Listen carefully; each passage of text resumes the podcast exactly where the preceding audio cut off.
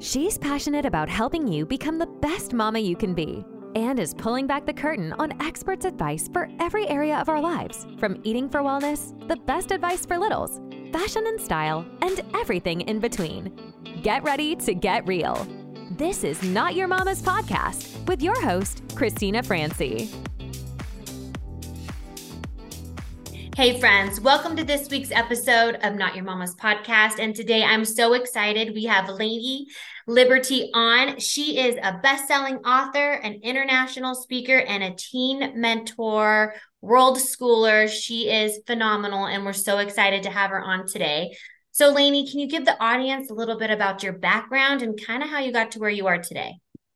Okay, yeah. So most of the time when I share my origin story, it's I start in two thousand eight, although there's parts of it that go farther back, but let's just start there for brevity's sake.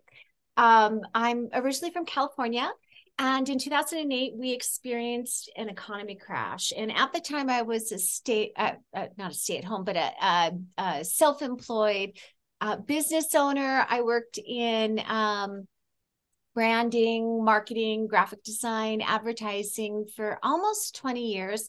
And the last eight of those years, I owned my own agency. So I had an agency that specialized in doing branding and, and campaign development for green eco companies and nonprofits. And by the end of two thousand eight, I started to see my clients going away because the nonprofits were first to be hit. Mm-hmm. And so by the end of the year, I knew I wasn't bringing my staff back for, for two thousand nine, and I was clearly overworked and um, pretty stressed. Yeah. And as a single parent, one of the things that I heard from my son over and over was, "Mom, you never spend any time with me. You're always working." And that was like a dagger into the heart. And I knew that something had to change. And I just saw this as an, you know, an opportunity.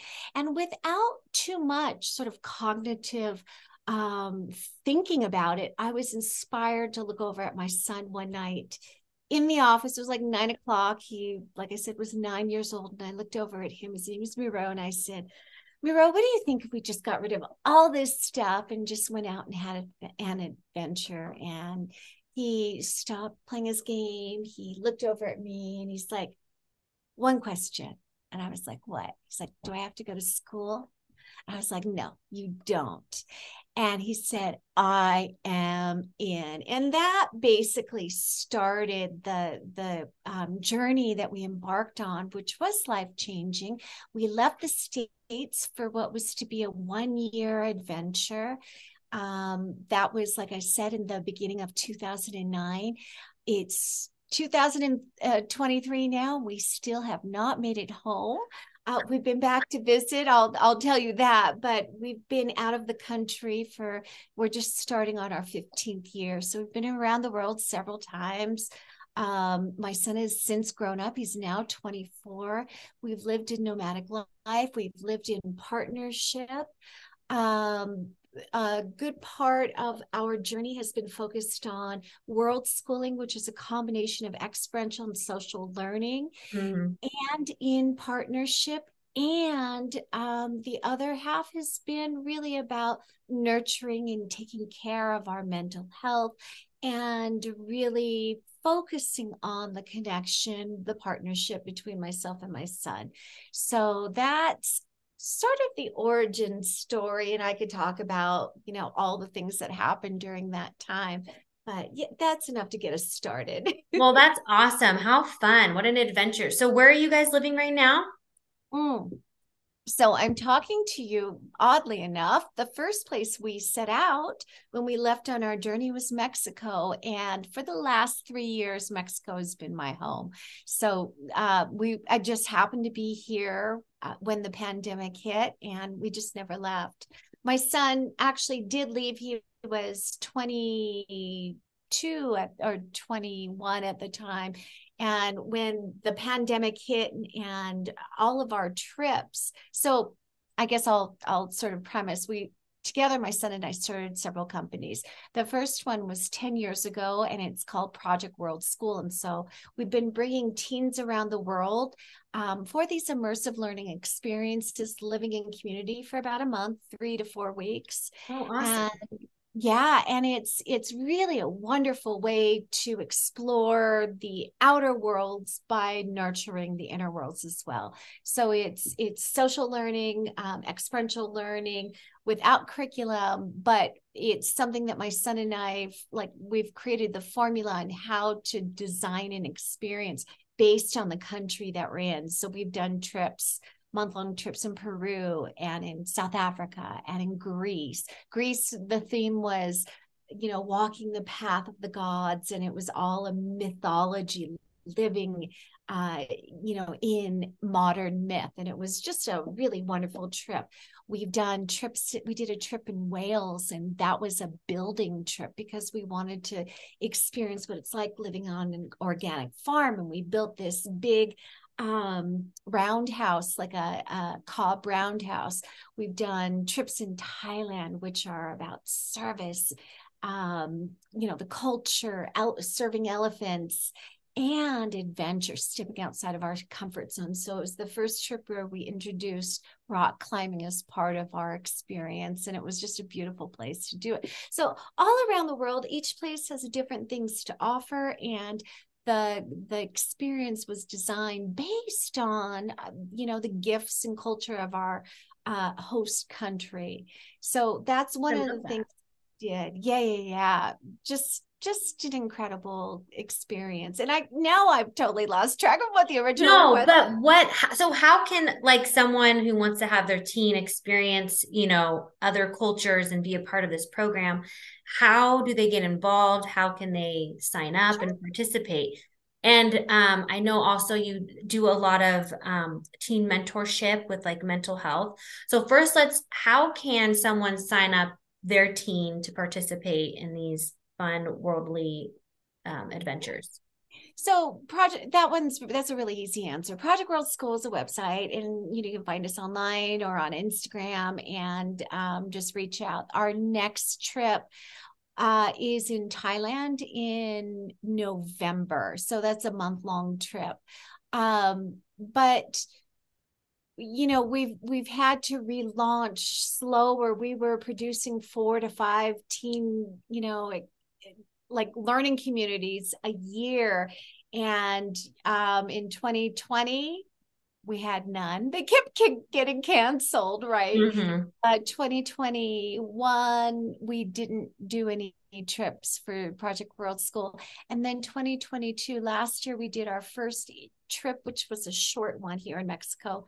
And then this year also, we did a short trip, an intro trip in Mexico. And then we're, we're expanding, we're going back to Thailand. So we're starting to ramp up again. Um, but it's, it's easy to find our information uh, just by going to project world school dot com. Now, since twenty twenty, um, I said that I've been working with teens for the past ten years, taking them on trips around the world. Well, I guess part of my origin story is going back to my childhood. And I was raised in a household where there was a lot of trauma. I was always being yelled at. Um, you know, there was a lot of mental health stuff that I had to overcome due to my childhood. And a good part of my late teens and early twenties, and even into my thirties, I worked tremendously on self-healing and and um, studying psychology and um, spirituality and philosophy and every single modality I could get my hands on, because part of my trauma response um, from my childhood was hyper-independence. And mm-hmm. so, you know, I was, I could do it, whatever it is, I could do it. I could do it myself. I don't need anybody. I can learn it. I've got a brain. It works, you know, quite well. You know, I'm capable of learning anything. And I believe that. And that kept me, you know, my intrinsic motivation really activated. Um, so in some sense, you know, the trauma response served me. In other respects, I had to really get over not allowing people in and not allowing help and pushing people away and things like that. But the process of my, my, you know, twenties and thirties, I knew I always wanted to be a parent, and I never wanted to parent in the manner which I was parented. Mm-hmm. And so, you know, through self-inquiry and recognizing that I had these patterns and triggers and fears that were not healthy, and I wanted to break these generational wounds, I worked really, really hard on focusing on how to self-heal and what tools I could use, and and really mastering um, the the internal space. Doesn't mean that through, you know, the work that I've done, I've gotten rid of my traumas. I've learned to integrate them as an active part of who I am. This is this is my experience and the way that my brain has been written. Mm-hmm. So the tools that I used for myself and the the research and the knowledge, all that gave me um, tools to use when we brought teens out into the world, because noticing that they're outside of their comfort zone, there's fear, there's sometimes there's lashing out, sometimes there's shutting down. I had to know how to hold space and support the teens that were traveling with with us. So the experience of the tools I used for myself came in handy. It was a great, um, you know, something to have in my tool belt. And so when twenty twenty rolled around and we weren't traveling, I decided to take all those tools and formulate them into an online course for teens who were struggling tremendously during the pandemic. Mental health hit this population um, greater than any other population. Mm. The adolescents suffered. And so I stepped up and I was there to serve my community. And in fact, um, I even wrote a book for parents so they could support their teens, because I could only, you know, I'm only one person. I could only reach yeah. so many. And so I wanted to make sure that parents felt empowered and had the same tools that I had to help facilitate some of these challenges in their home. Yeah, yeah no, it's so true. And I still even feel after the pandemic, you know, the teens have such a hard time growing up. It wasn't like how I grew up. You know, we have the social media. You know, that is something that was really impactful to their mental health. And I mean, I, I just couldn't imagine growing up, because people bully online and, and do all those things. It's just, I think it's tough for kids growing up these days, and it's a whole new field. And we're going to see what happens when they turn into adults with all the technology and the access that they have to everything. Yeah, it absolutely is a different world. And I find that many parents don't recognize that, and they parent for the way that they were parented or mm-hmm. the world that they knew. And it's very difficult. However, media literacy absolutely needs to be a part of, of every, you know, child's education. Um, but in addition to that, that growing need, we need to have the tools to understand our internal worlds, because you're right, it's out, outright nasty, um, sometimes online bullying, um, even in-person bullying, mm-hmm. but the online bullying has this whole different dynamic that, that you and I, especially me, you're way younger than me, but especially me, like in my childhood, I didn't deal with this, because yeah. you were bullied, you knew who was bullying you, and the anonymous nature of of nastiness and hiding behind, you know, your computer screen as with an alias is, it allows people to um, really be nasty, really be cruel. And how, as developing individuals, especially if we're in our adolescence, if we don't have the tools to know what's true for us by checking in, yeah, things can hurt. And yes, if we have tools to deal with and feel the feelings that come up and process them and let them go, then that's the healthiest thing to do. But if we don't know how to do that, we either swallow our emotions and push them down, we explode and, you know, fight. There's so many different ways of reacting. If we don't know what's going on, we then just become the reaction, mm-hmm. which is your natural programmed reaction to things. And I really feel like tools need to be a part of everybody's education for understanding their internal worlds. Totally. And then you really talk a lot about partnership parenting. Yeah. Kind of like that conscious parenting. Can you give a little deep dive into that too, please?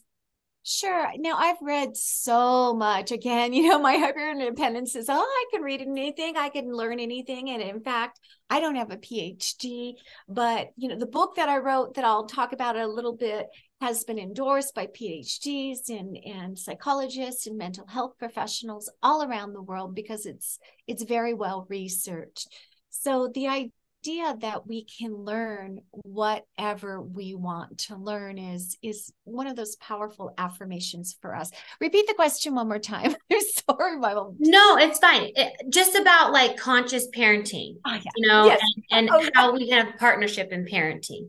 That's right. That so the reason why I was telling you I've read so many things is I've read every single, not every single, but most modalities in parenting. I've read conscious parenting, about books about conscious parenting. I've read books about um, uh, attachment parenting, peaceful parenting, gentle parenting, aware parenting, hand-in-hand parenting. And I've basically taken the best of all of those. There's wonderful things about each of those modalities or philosophies, and I, I love many parts of it. But there are many parts of each of those things that I don't like. And the majority, I, I can sum up what I don't like. Um, there tends to be this belief that as parents, we are entitled to live in a home that serves our greater needs. And so, okay, um, on the surface, that sounds lovely. I mean, who wouldn't want to live in a home that serves our greater needs, right? Mm-hmm. But a lot of times that comes at the expense of our children.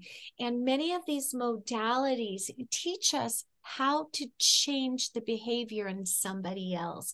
And that to me is where the problem starts, because that is parenting with an agenda. And it doesn't matter if you're doing gently or consciously or peacefully, you are still imposing your agenda, agenda on another human being. And so I really wanted to live in partnership. There was a book that I read early on in my parenting journey mm-hmm. that influenced me to no end. And it's called, um, uh, uh, of course, I'm going to forget it. It's, gonna, it. It's called The Continuum Concept.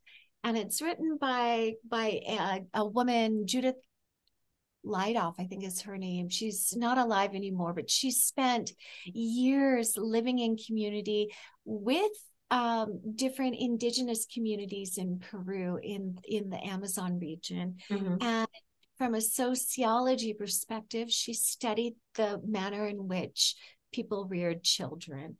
And one of the foundational beliefs in, in indigenous communities is our children is are born whole. They're not empty vessels like we believe in the Western world to dump our, you know, uh, information, our goals, our values, our, our influence into our children. Mm-hmm. They're not that. They're not empty vessels. They are whole vessels that need to learn how to actualize their voice and really discover who they are.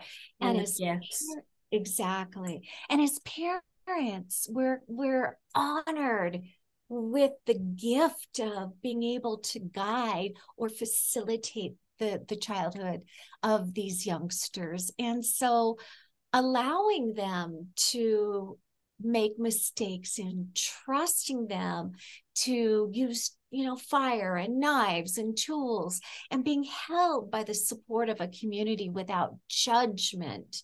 And the word no is not used in these communities. And it's a powerful way to look at child rearing. And so when I started to adapt that because it really resonated with me. Here's this whole person. If I'm going to use gentle parent, parenting or conscious parenting, a lot of that stuff, which I love, is about learning to recognize our own behaviors and reactions as parents, but it's also ways to make sure that they respond in kind in a way that serves us. So for my convenience, you know, in gentle parenting, instead of yelling and I want my child to do something, we'll negotiate, we'll create different ways of talking. Mm-hmm. And I still think that's a manipulation.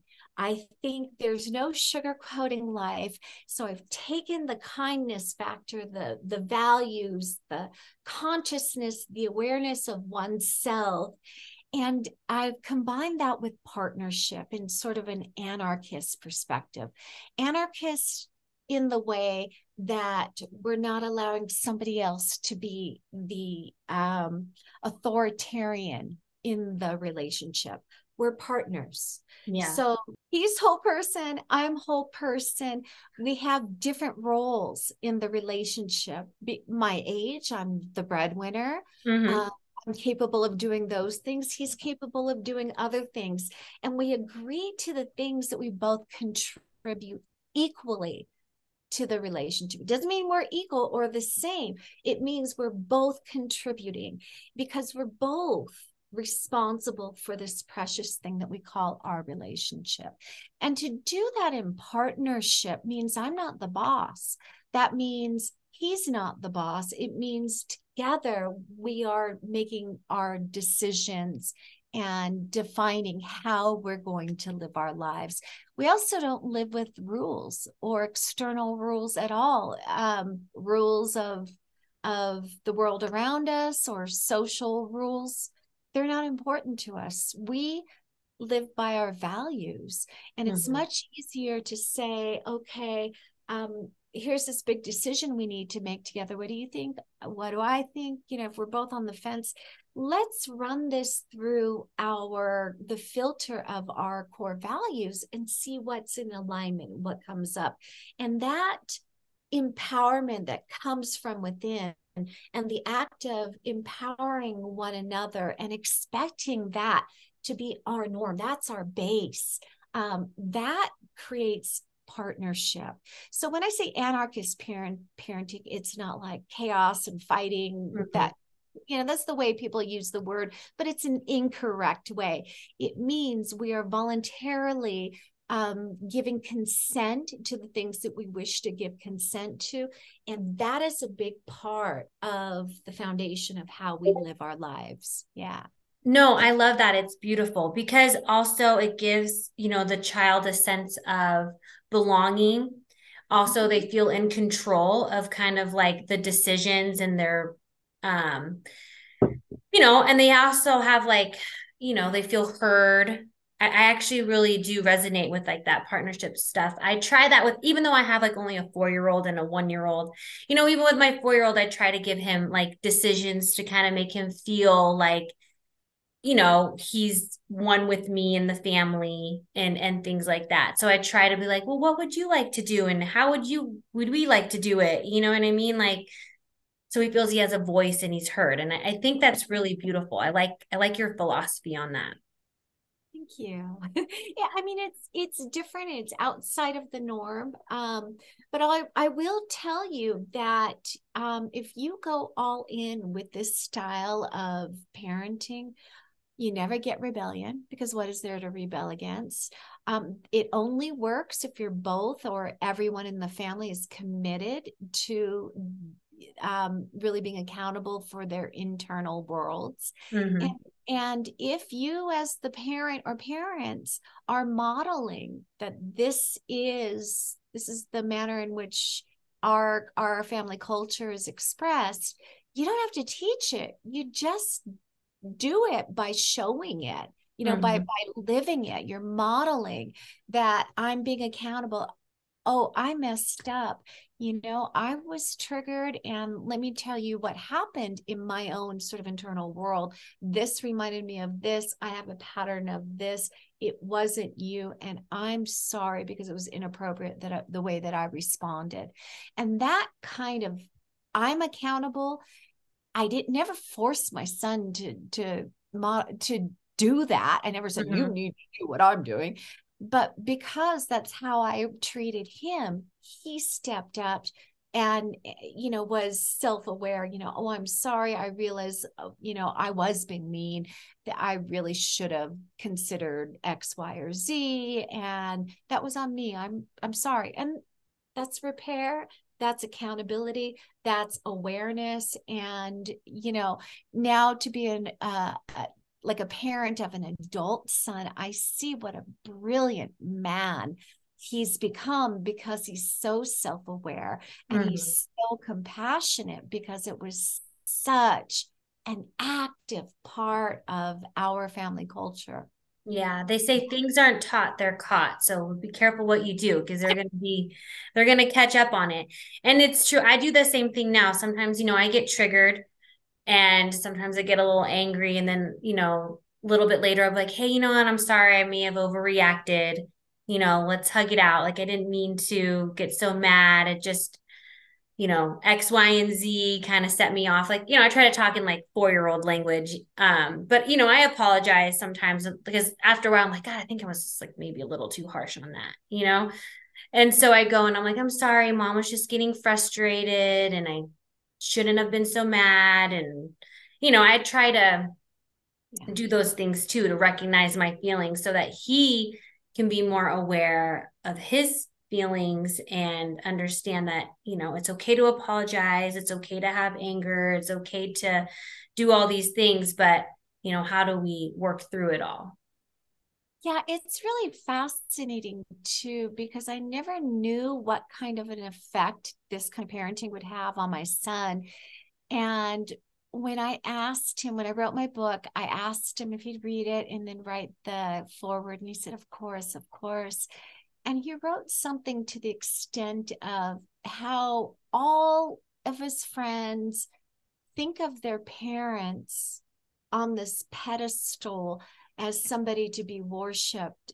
And my mom was not that. My mom was fallible. She was confident enough to show me her, her, you know, um, her challenges, her dark side, or, you know, the mm-hmm. things that, that we try and hide.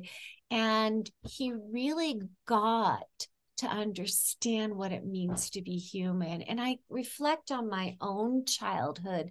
I was afraid of my parents, and I still am in so many ways. Oh my God. But like living, you know, your entire childhood in fear. Oh my God, I don't have that same opinion about my parents that my son has about me. And mm-hmm. thankfully, I think, you know, that means that I moved into a space where I am breaking these generational wounds. So showing our fallibility and showing who we are, you know, the good, the bad, the ugly, the the the challenges. I mean, it, it, obviously, you know, my son is not my therapist. Yeah. But but I don't, you know, I don't hide anything from him in in the sense where, you know, this is what Mom's going through right now. I'm struggling because here's this pattern, and it really makes me feel bad. And I really need to do some work around that. And that, that honesty and awareness and, and vulnerability created such a strong connection of trust between us. Which and understanding, really understanding as well, yeah. because he's not just like making up all these conspiracy theories in his head about his mom and like, why is she acting this way? It's like being forward and honest, like, hey, you know, I'm kind of going through stuff right now, so I'm probably not going to be on my A game. So, you know, and he understands that. So I think that's good to have that open, honest communication so that they're not in the dark and they can understand what's going on. Cause like you said, in the beginning, we are all human, you know, yeah. we all go through our things and we all have our issues. We all have our past. And, um, you know, we always need to go in and hug our inner child, because we all have childhood traumas growing up. So, um, yeah, I know that I remember there was one point um, where I realized, oh, my parents have issues. They're not these people on the pedestal. They're humans and they have flaws too. But I didn't realize that until, you know, when you kind of get in your teens, you, you start noticing that. And um, it's just good awareness. But um, Lainie, I have four questions I love to ask all my guests, and I can't wait to know what your answers are. And my first one is, who and what inspires you? Hmm. And you know what, to be fair, you, you gave me a, a intro. You said you were going to ask me these questions, and I said, I didn't know how I was going to answer. I still don't. Who and what inspires me? Well, besides my son inspiring me, inspiring me daily, um, which I think is a wonderful thing. I think one of the researchers that I really resonated with, and I learned a lot about uh, mindfulness and um, introspection and attachment and healing attachment wounds, is Doctor Daniel Siegel. Mm-hmm. Um, he wrote a really powerful book that I consider is my Bible. It's called um, uh, uh, Brainstorm, The Power and Purpose of the Teenage Brain. But he also wrote books like Mindsight and um, uh, The Attached Parent and and things like that. So all of his work is really, really compelling. And I think he's one of my heroes, because I've learned so much through his research and his life um, work, his life's work. Mm-hmm. Great answer. Um, and my second question is, what is something you wished you knew when you were younger? I wish I knew when I when I was younger that it was okay to be myself, that I was not invisible, that I did matter. I spent a good portion of my childhood not liking who I was, because I was always being yelled at. Um, and I I just, I felt like it wasn't okay to be me. I really did. And, you know, that, that really propelled me into some very negative coping mechanisms, self-sabotage and drugs and, you know, things that teens do. Um, and I understand, actually, that gave me a, a great, a great source of, of understanding and foundation when I connect and work with teens. Mm-hmm. And so, you know, I've learned to take these experiences and, and make them something that's really positive in my life. But I really wish that I knew that it was okay to be me. No, that's a good reminder, because sometimes we're just not comfortable in our skin, and you got to realize, you know, you're perfect the way you are. And yeah, yeah, no, I, I relate to that too. That's something I wished I knew when I was younger as well. Um, so, and then my third question is, what's the essential part of your daily routine? Yeah. Um, well, it depends where I am in my process. Um, I go through lots of different cycles of journaling or reading. Um, I did create a, a wonderful tool that, that I use. It's a thirty day tool to reprogram some of my wiring. And when we find that those things come up, um, one of the things that I can, you know, like one of my habits would be doing this process before I go to bed. So it just depends really where I am in my process. But because I've been using tools for mental health and for, um, you know, really um, uh, like nurturing my curiosity and learning, Um, it just really depends where I am on my journey. Sometimes I'm I'm really, really passionate about painting, and I do a lot of art. And sometimes I go months without doing any art, and I'm focusing mm-hmm. on something else. But knowing that I've got lots of different things that light me up, and part of that is because I've done the work to know um, what feeds my soul. And I just have to recognize what's alive for me in that moment, because I don't do all of them all the time. Mm-hmm. So I thought it was kind of a a non-committal answer, but there's a reason for that. Yeah, that's a good answer. Um, and then, so my fourth question is the best advice you've ever received. I'm going to actually, because I'm an anarchist, flip that on its head. Instead of telling you the best advice I've ever received, I'm going to tell you the best advice that I give to families always. Perfect. Um, if you wish to change your, your situation, your connection, your relation with your relationship with other people, whether it's your partner, your children, business partner, friends, it doesn't matter. And if you're experiencing conflict or triggers or something along the lines that doesn't feel, you know, like peace or, or easiness, um, get into the habit of learning to pause. So pausing, I, and I write about this in my book, A Family That Pauses Versus Reacts. That's the very first step of learning to change the dynamic. So mm-hmm. what you're doing is you're not playing a pattern.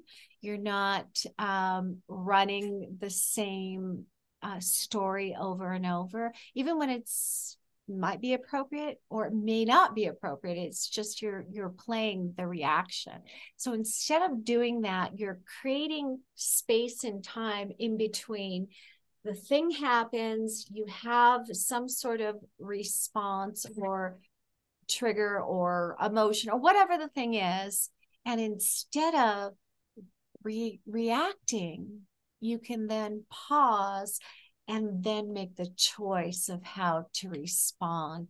And that works in every situation, from parenting littles to, you know, boyfriend and girlfriend stuff mm-hmm. to dealing with parents, you know, like as an adult with my adult parents, learning mm-hmm. to pause. No, that is really great. No, I liked how you flipped it. That was a good, that was a good way to end the episode. Well, if you guys want to reach out to Lainie, all of her sh- uh, links are down below in the show notes. Don't be shy. Go say hi. And thank you, everyone, for listening to this week's episode of Not Your Mama's Podcast. And I hope to see you in the next one. Thanks, guys.